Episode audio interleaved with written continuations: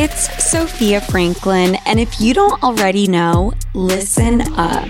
My mini series is live now, each and every Monday, and the only person missing is you. We're dating, we're dumping, we're learning, and we're tapping into all the feels that originally brought us together. Listen and follow Sophia with an F on the Audacy app or wherever you get your podcasts. New Orleans was the most wonderful place to live as a young adult. Its reputation for being a party city with great food and even better music and nightlife. It was wonderful as a young adult, but the Big Easy got too hard when we had children. The murder rate got so high in New Orleans, and once we had my son, I couldn't see raising him in a place where I felt like I had to keep him in a cage outside. So uh, we we moved across the lake. I had wonderful expectations about St. Tammany. It was a very romantic little beautiful town with artists and writers and oak trees that are on historic registers and Spanish moss it was like stepping into a Southern novel.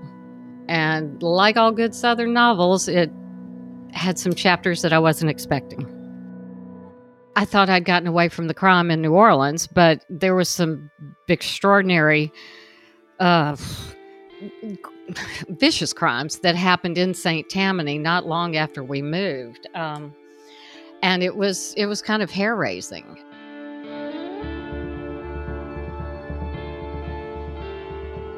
At the end of the last episode, we told you about a Slidell cop named Charles Muley, who had been charged on over two dozen counts of rape and molestation involving underage girls. Margaret Coon, who specialized in sex crimes, had prepared the case against him. But on the eve of his trial, Muley disappeared. When Margaret was murdered, his whereabouts were still unknown. I'm Jed Lipinski. This is Gone South, Season 1 Who Killed Margaret Coon? Episode 3 The Safest Parish.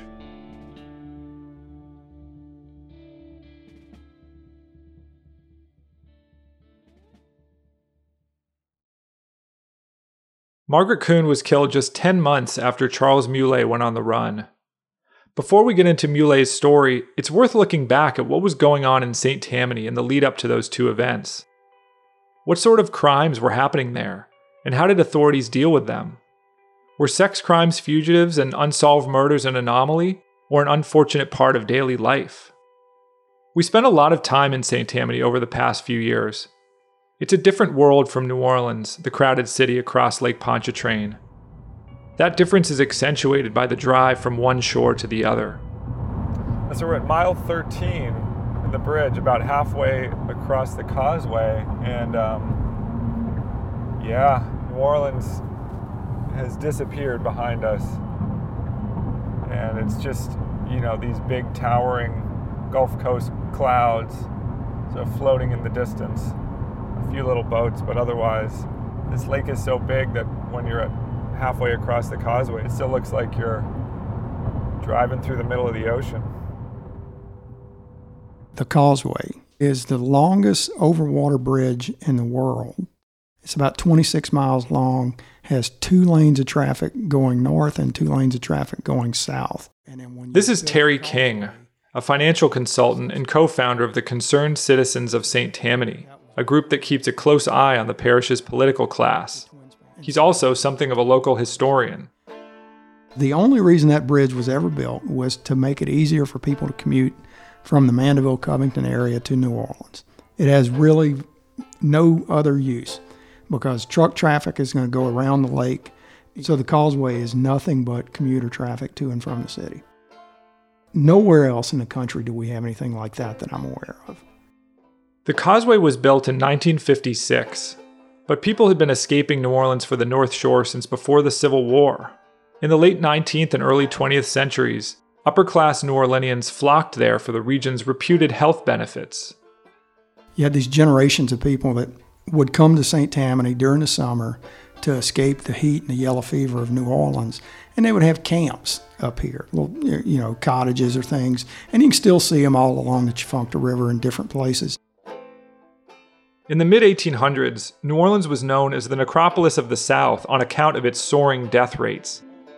One writer called the city's swamplands a boiling fountain of death, belching up its poison and malaria.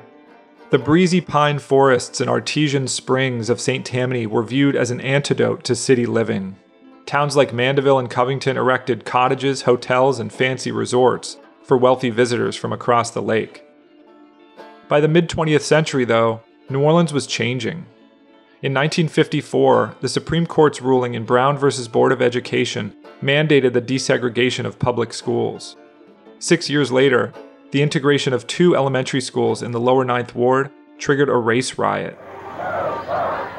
The mothers of downtown New Orleans screaming at a Negro child as she entered the William Franz Elementary School, first in the city to be integrated. Well, regardless of what they've decided, we will have segregated schools. School integration in New Orleans coincided with a rise in crime and an exodus of middle class whites during the 1960s.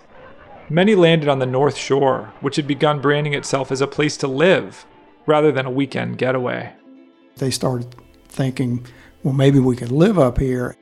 The causeway made it accessible for everybody to do that. A Times Picayune reporter described St. Tammany as, quote, the final suburban frontier of greater New Orleans. In a 1973 ad for Beauchene, developers enticed wealthy New Orleanians to, quote, return to rurality in style. That is, to escape the crime filled city and its adjacent suburbs and live in peace among the moss draped oak trees. People who found a sense of safety in St. Tammany wanted it to stay that way, so they elected public officials who promoted themselves as tough on crime. They want it to be this idyllic bedroom community for New Orleans. And if if you were coming over from New Orleans and you know you were doing something that you shouldn't be doing, whether it's drugs or drinking or whatever, they were going to put you in jail. Before long, St. Tammany had developed a nickname, St. Slaminy. Buddy Spell, a local defense attorney, explains why. If you looked at incarceration rates per capita worldwide, you got a better chance of going to jail here in St. Tammany Parish than possibly anywhere else in the world.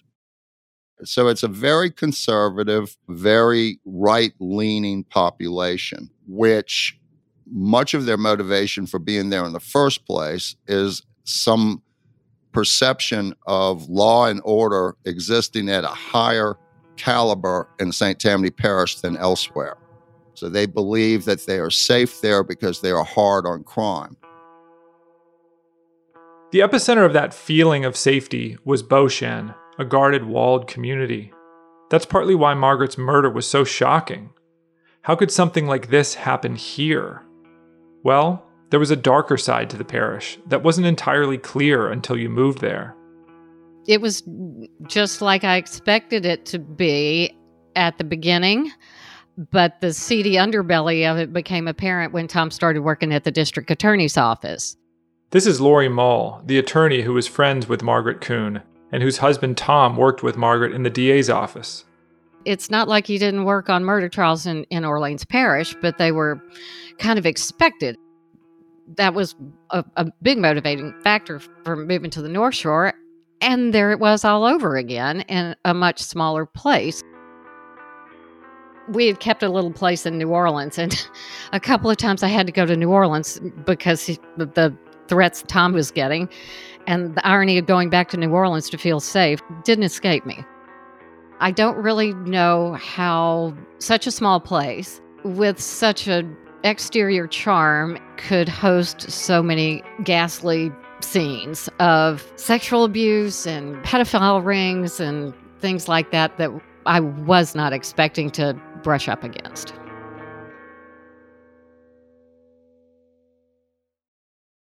Calling all pop culture enthusiasts. Are you obsessed with all things celebrity? Do you live for the drama, the laughs, and the unexpected moments that unfold on social media?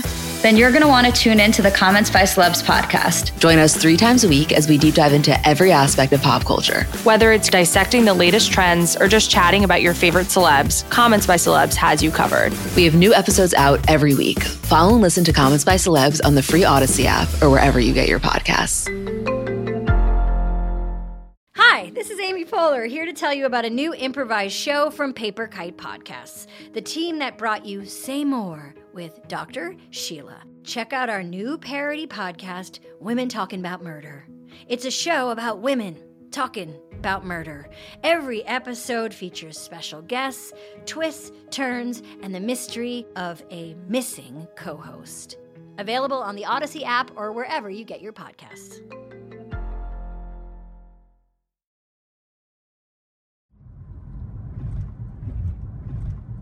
Going across the bridge, when it's a really clear day, you can see the Superdome in downtown right off the bat. That's pretty cool. I like that. But I also like turning around and coming back, start seeing that tree line, especially from the old lighthouse, Madisonville, working across. And the further I get in those trees, my comfort zone goes up real high because this this is me. I'm back up in these trees in the country. That's Donald Sharp, a retired deputy who joined the sheriff's office in 1977. Donald grew up in the parish and knows the area and its residents like the back of his hand. Donald remembers the Margaret Coon case well, and he remembers the investigation that followed. But he came to it with an intimate knowledge of St. Tammany's history. And when you look at the years leading up to Margaret's death, you're left with a lot of questions about Louisiana's safest parish. Within two years of joining up, Sharp lost two of his closest friends on the force. My partner, John Bonnell, he was killed in 1979 in a narcotics deal. My sergeant, Lewis Wagner, he was killed in 1978, and that's who I worked for. Sergeant Lewis Wagner was driving home from work one night when he was shot in the back and killed. He was 25 years old. Detectives worked the case for years without success. But in the early 1980s, a new lead emerged in the form of an infamous St. Tammany criminal named Robert Lee Willie. I'd often see him up here at his kinfolk's home. From just listening to his kinfolks, he was a little troublemaker. His dad was a career criminal. Maybe that was part of Willie's deal to be like his daddy, but he became far worse than his daddy. Robert Lee Willie's story was the inspiration behind the 1995 film Dead Man Walking, and Sean Penn's character was partially based on Willie. The story begins in May 1980 when Willie and his partner, Joe Vaccaro, met a young woman named Faith Hathaway. They met Faith Hathaway at the Lake Theater Lounge in Mandeville. She was about to go into the military and just out partying with some of her friends. And according to Willie, that she wanted to go take a ride with him and smoke joint marijuana. They took her out in the woods, they raped her, they held her down, and they stabbed her to death. They left her there. Three days later, Willie and Vaccaro engaged in another attack not far away. The next thing that happened, Debbie Cuevas and Mark Brewster were sitting on the lakefront in Madisonville, and they kidnapped them. Willie raped Debbie Cuevas, and it had Mark Brewster in the trunk.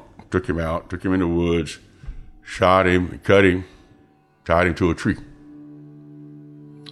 He lived. Come back to Covington with Debbie in the car, and Joe Vaccaro wanted to kill Debbie Cuevas. And Willie said no. He wouldn't let him do it. They took her a couple blocks from her home and turned her loose. And shortly after, they were caught in Hope, Arkansas, at a bus station. Donald Sharp heard about Robert Lee Willie's arrest while he was working at the parish jail. Soon after, he got a call from the district attorney's office. And they said, We understand that you know Robert Willie. I said, Yeah, I do. They said, We understand you might could talk to him. Yeah, I talked to him. So we go in and we're sitting there, and FBI agents are everywhere. Brought Willie in. He said, "Hey man, how you doing?" I said, "I'm good. How you, Willie?" Good. We just small talk. So we sitting there. I said, Willie, you know I'm I'm here for a reason. Yeah. I, I laid the crime scene pictures out on the table. I said, that's the reason. He said, yep. I said, can you tell me about it? Yeah. He told me about picking her up at the lakefront and killing her. He said he held her hands and told her, when she started gagging and screaming, he told her to behave. I said, we tell her to behave and you killing her? Well, what else am I tell her? That was that was Willie. So I said, now I said, what about the uh, the Cuevas deal? Yeah, we done it. Just like that, Donald Sharp had extracted two confessions from the most dangerous criminal in St. Tammany Parish. So it, it worked out. Got the confession on Faith Hathaway and on Debbie Cuevas. And I asked him when Vaccaro told him he wanted to kill Debbie Cuevas, I asked him, I said, why did you let her live? He said she was just too pretty to kill. Sharp's relationship with Robert Lee Willie was proving valuable. Detectives hoped he might help them solve other unsolved crimes in the parish. At the top of their list was the murder of Lewis Wagner, Donald Sharp's old sergeant. We're talking daily, and I told him, I said, Willie, I said, I want to, I'd like to find out who killed Lewis Wagner, my sergeant. I can help you. Once again, Willie cooperated. He said he and some buddies had followed Lewis Wagner as he left work that day then ran his car off the side of the highway in Covington. When Wagner tried to run away, Willie said one of his friends shot Wagner in the back. His body was found in the parking lot of a local funeral home. Donald believed Willie's story. So did the DA's office. In 1982, Willie and three accomplices were charged with Lewis Wagner's murder. But then things took a strange turn. Another famous three named serial killer appeared in St. Tammany Parish, and he too confessed to Wagner's murder. His name was Henry Lee Lucas. Henry Lee Lucas was a one eyed drifter from Virginia who served 15 years in Michigan for beating his mother to death. In 1983, while incarcerated in Texas on a separate charge, Lucas began confessing to hundreds of unsolved murders around the country. He confessed to four in St. Tammany alone. In addition to killing Lewis Wagner, Lucas and his traveling companion Otis Toole confessed to raping and murdering a Covington teenager named Roxanne Sharp, a Slidell motel owner named Kenneth Lee Broyles, and a 28 year old Folsom housewife named Ruth Ann Manguno. But it's the Manguno case that people remember. Her husband returns home one morning and finds a warm cup of coffee on the kitchen counter and she's missing. And he reports her missing. Days go by, searches, weeks, months. This is Tim Lentz, a former St. Tammany Sheriff's deputy. I get dispatched one afternoon to what they call a Signal 21. And in our codes, that just means a general complaint. I drive back to the house, and when I get out of my police car, there's some people standing on the, the porch of this residence, and it looks like they've seen a ghost. They're white. And they're, did you see it? I'm like, see what? Said our mailbox. What are you talking about? So there's a skull at our mailbox. Like, what? I get back in my police car, drive back down to the, the highway to their mailbox, and sure enough, it looked like someone placed a human skull upright at the base of their mailbox. Not too long before that, Ruth Ann Manguno was missing. They never found her body. It turned out to be her skull. The Manguno case haunted residents of St. Tammany. If this was really a bucolic refuge from New Orleans, why were housewives' heads being delivered with the mail? There was immense pressure on law enforcement to solve the crime. So when a serial killer came along and claimed responsibility for a handful of local unsolved murders, the sheriff's office was overjoyed. In 1984, then Sheriff Pat Canulette told reporters he was 100% sure Lucas had something to do with Lewis Wagner's murder and he felt pretty good about the other three. After all, Lucas and Toole told detectives things only the killer could have known, Canulette said, adding that Lucas had a phenomenal memory for details. But the way detectives extracted these confessions, it left something to be desired. Here's Tim Lentz again. These detectives would put him in a police car, ride him around the parish to different crime scenes, go back to the police department or sheriff's office at that time, and so let's put it on tape now. And take and put him back in the car and record as they're riding around to these different locations. And would ask him, Have you ever seen this location? Does this look familiar to you? Yeah, it does look familiar. Well, no shit, you just saw it an hour ago when we drove by it. And these two detectives wound up charging them with the murders of Lewis Wagner and Ruth Ann Manguno. Henry Lee Lucas claimed to have killed more than 600 people around the country, including 42 in Louisiana between 1975 and 1983. But police started seeing some red flags. First of all, that number would have made Lucas and Toole the most prolific serial killers in American history, by far. When investigators started sharing information with departments in other states, they realized that Lucas and Toole were locked up when many of those crimes occurred. Lucas also claimed to have killed Jimmy Hoffa. It became increasingly clear that Lucas was full of shit. It was later learned that Lucas and Toole got smart with this system.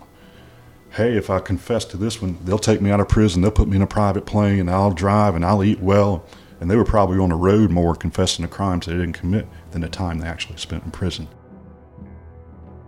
In the end, Henry Lee Lucas recanted every one of his murder confessions save that of his mother, though authorities still believed he killed others. The St. Tammany Sheriff's Office was humiliated. The detectives who took Lucas's statement both resigned. In their eagerness to clear cases, to make the parish look safe, they'd fallen prey to a con artist. For St. Tammany residents, it must have felt good to think that a single man was behind all those murders, that a handful of killers weren't still out there, sitting next to them in church or standing behind them in the checkout line. Then, as police were facing public pressure to solve these cases, another scandal rocked the parish. And this time, the suspect was a cop. A Slidell detective named Charles Muley was arrested on a string of shocking charges. Times Picayune reporter Drew Broach covered the story. Charles Muley was the assistant chief of detectives in Slidell. And um, I knew him fairly well. It turned out he would encounter girls, uh, young teens, in the course of his work who had either reported a crime or had witnessed a crime or whatever. And um, so there was an official contact, but then he would persuade the girl and her parents that that she needed counseling and that she would need to come meet him, you know, once a month or whatever for counseling to deal with her trauma of whatever this crime was. In March of 1985, a 12 year old girl whom Muley had counseled was diagnosed with a sexually transmitted disease. The girl told her parents Muley had been sexually abusing her for months. Well, he was meeting these girls or taking these girls over to a hotel and was sexually abusing them. And so eventually he got caught, and I think there were four or five girls who came forward to accuse him. And um, it was a big scandal, of course, because he's a police detective. Muley wasn't just a detective. He was the second in command of the Detectives Division and winner of the first ever Slidell Policeman of the Year award. The charges shocked those who knew him. Muley pleaded not guilty, he claimed he had been framed by cops he was investigating for wrongdoing. That's pretty far fetched, given that four of his victims were prepared to testify against him. Then again, a Slidell cop later admitted to burning the diary of one of Muley's victims, along with pornographic pictures and condoms found in his desk. Muley's lawyer was quoted saying, It seems they selectively saved some things and burned the others. Regardless, Margaret was the prosecutor on the case, arguably the biggest and most explosive of her career. Muley was arrested in, you know, 85. And on the eve of his trial, I think his trial was supposed to start on a Monday. Um, he like got in his truck on Friday or Saturday and told his wife he was going somewhere. Muley faked his own suicide and disappeared on May 11th, 1986. No one knew where he went, but they speculated he was hiding out in the swamps around the Pearl River near Picayune, Mississippi, just across the border from St. Tammany Parish. He was still missing when Margaret was killed. When detectives ruled out Margaret's husband and boyfriend, they started looking at people she'd prosecuted. What about Charles Muley? Because he was somebody from her past who was on in an adversarial relationship with her when she was in the DA's office and he was a defendant, they're going to look at him. So there was a big manhunt, and you know they call the FBI. They put him on unsolved mysteries. Almost three years have passed since Muley disappeared. Police believe he may be hiding in the swampland near Slidell, living a solitary, Rambo like existence. Some were skeptical that Muley had anything to do with Coon's death. Why would a fugitive who was successfully hiding from law enforcement return to St. Tammany Parish and risk getting caught? The DA Walter Reed told a local paper, If he came back to kill anybody, it would be me. But proponents of the theory like to point out that Muley had a special skill. This is a clip from the Unsolved Mysteries episode featuring Muley. Sergeant Muley was a highly regarded undercover officer at Slidell's police department. Muley was so adept in his undercover disguises that he once arrested the same felon three different times without being recognized. The Unsolved Mysteries segment aired in March of 1989. During a rerun in July, a property manager in Florida realized that a reliable former tenant named Joe Tranchina was not who he said he was.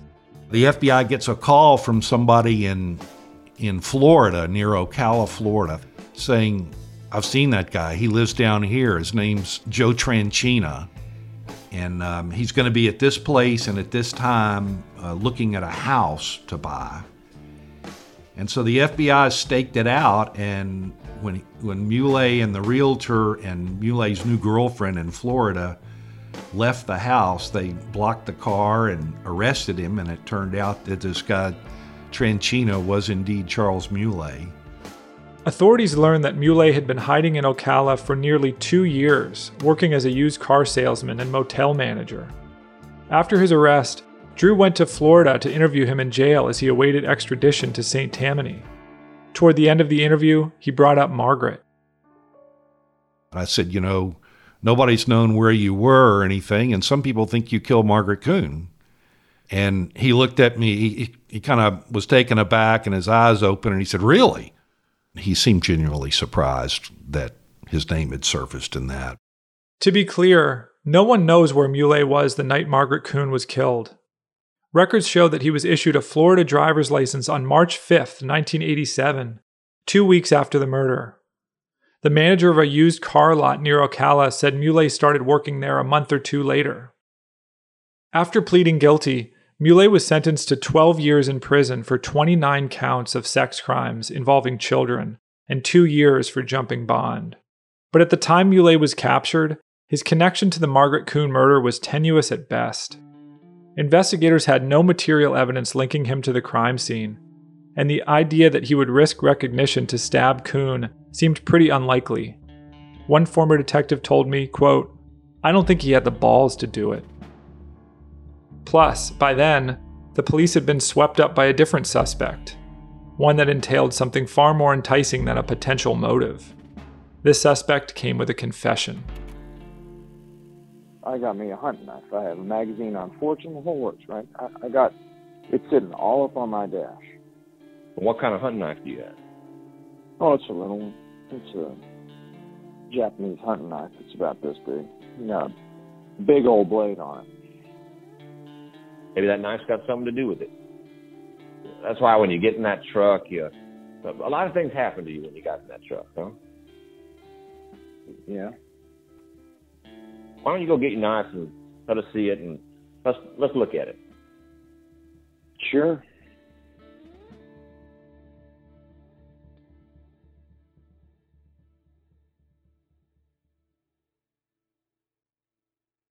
In the summer of 1988, the police caught their first break in a long time. A man named Craig Rodriguez confessed to Margaret's murder. Rodriguez was a merchant seaman who lived with his mother in St. Tammany in between jobs. He also did part time maintenance work in Beauchene, the subdivision where Margaret was killed. Apparently, Craig had been stalking Margaret for a while, starting while she was living with Bernard Smith on the lakefront.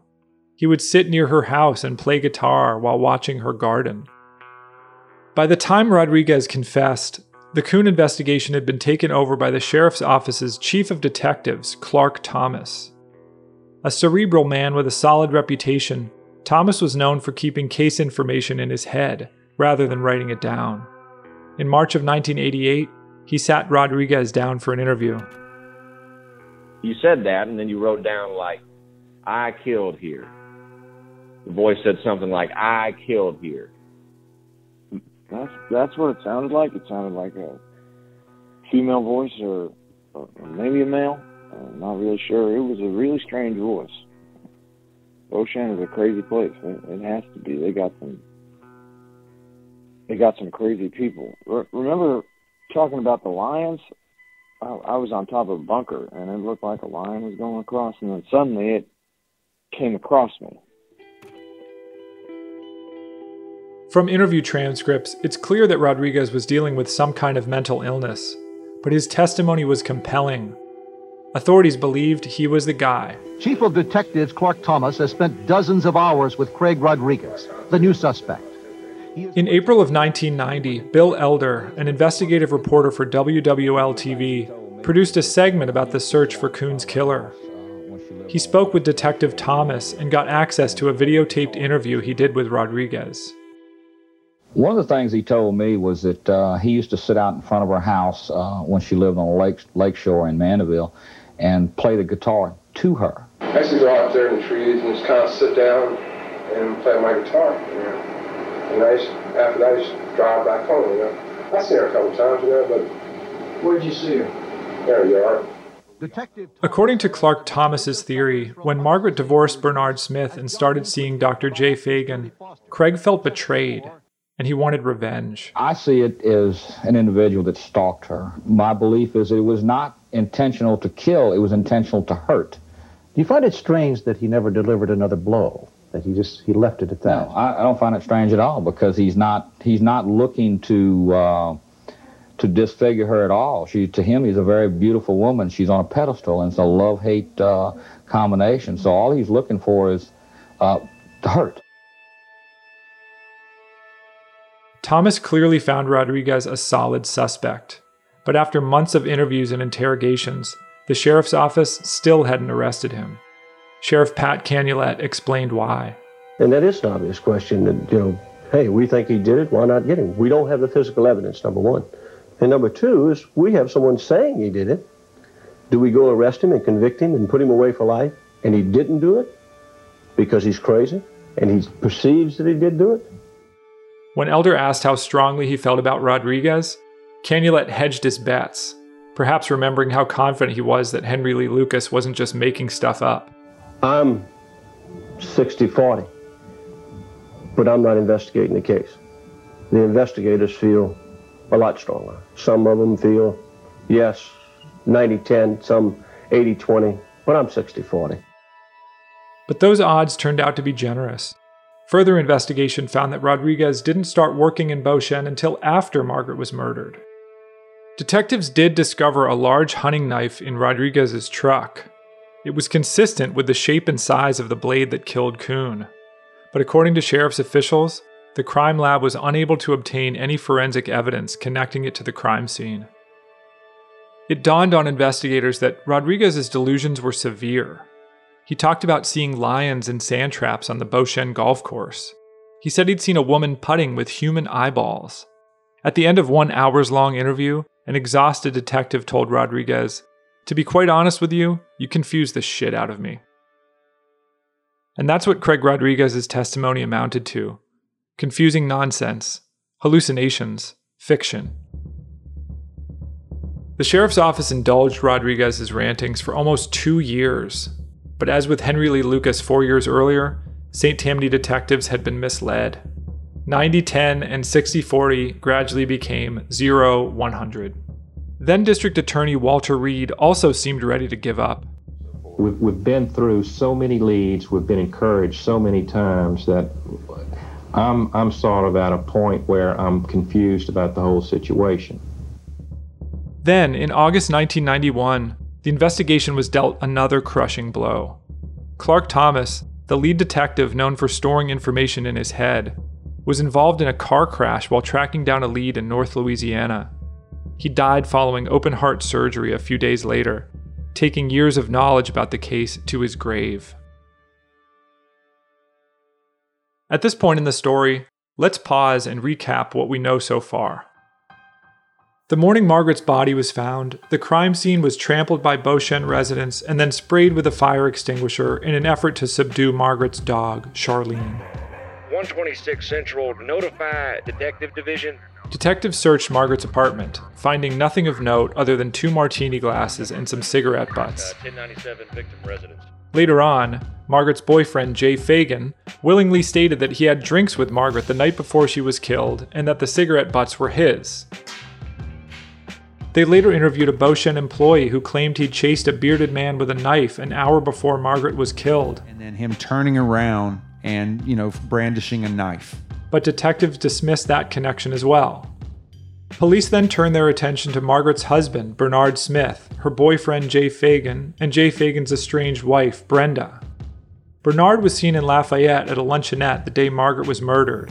They went to the cafeteria and they looked at the cash register receipts. And sure enough, a diner ate the exact same thing that Bernard Smith had told them. And Jay and Brenda Fagan were together on the night of Margaret's death. Unless they were colluding, they were together and neither one of them was in Beauchene that night. All three suspects were interviewed extensively. Police then expanded their search to people who Margaret had prosecuted, that stirred up suspects like Charles Muley, a fugitive at the time of her murder. One by one, the people who Margaret prosecuted while she was an assistant district attorney in St. Tammany were found to be either in jail or far away. No material evidence ever connected Muley to the crime. Then there was Craig Rodriguez, whose involvement with the killing was deemed a figment of his imagination. They got some crazy people. remember talking about the lions? Authorities were forced to admit they were no closer to catching the killer than the day Margaret's body was found. That is what makes the attack so puzzling. It did not seem like a place that someone planning the killing would choose. Nothing secluded, not an easy escape route. Yet, no one actually saw it happen. While no one saw the murder take place, the image of Margaret Coon lying dead on the side of the road, her clothes soaked with blood, was something that people could not unsee. It jolted the North Shore community. The unsolved murder of Lewis Wagner, the indiscriminate raping and killing done by Robert Lee Willie, the skull of Ruth Ann Manguno, the false confessions from Henry Lee Lucas, and now a former assistant district attorney slain in a suburban fortress. People wanted answers, and the police were coming up empty. As time passed, people grew impatient, scared, and suspicious. It's not the people in power, it's the power structure that people are afraid of. At the beginning of this episode, you heard from an attorney named Buddy Spell. This is his wife, Annie, who's also a lawyer. So, the power structure that was in place 35 years ago that kept people from speaking out, that power structure that kept them quiet, that's still there. And maybe the reason they haven't made an arrest in Margaret Coon's murder is because they're not looking at themselves. No one said, the deputies do not go to sleep. The DAs don't go to sleep. No one goes to sleep tonight until they bring the person or persons involved before me. There was none of that. And, and that was a big red flag for me. They had no clues. They had no evidence. They didn't have a knife. They didn't have anything. No fingernails or fingerprints. You know, when we have homicide cases like this, we don't work them, we live them. We literally live those cases. Listen, let, let me say this turn everything off just a minute.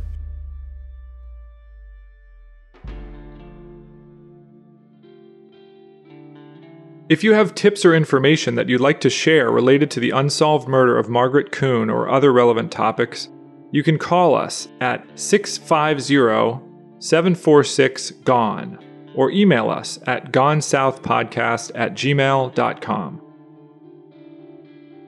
Thank you for listening to Gone South, a direction and production of C13 Originals, a Cadence 13 company.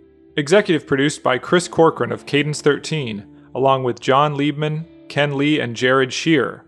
Written and narrated by me, Jed Lipinski. Directed by Lloyd Lockridge.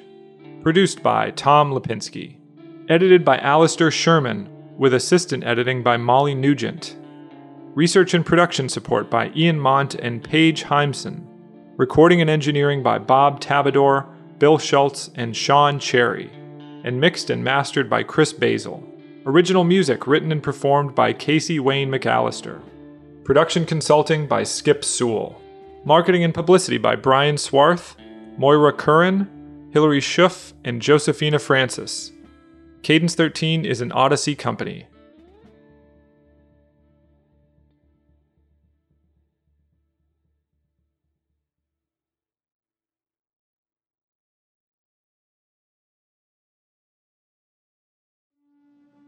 a new true crime podcast from the team behind Up and Vanished. In 2016, Justin Alexander, an adventurer, was invited on a trek by an Indian holy man. They headed to a spiritual ground in the Himalayan mountains, a place beyond civilization. The holy man returned and said nothing, but Justin was never seen again. What happened to him? Dive deep into our investigation and uncover the strange events surrounding Justin's disappearance in status untraced. Check out this sneak preview. And this last experience he had with Rawat, I didn't feel good about it. In fact, I felt it was dangerous. It sounds strange, but I just, in my mother's heart, something was not okay. I felt that he was a nefarious character. Status Untraced is available now. Listen for free on Apple Podcasts or wherever you get your podcasts.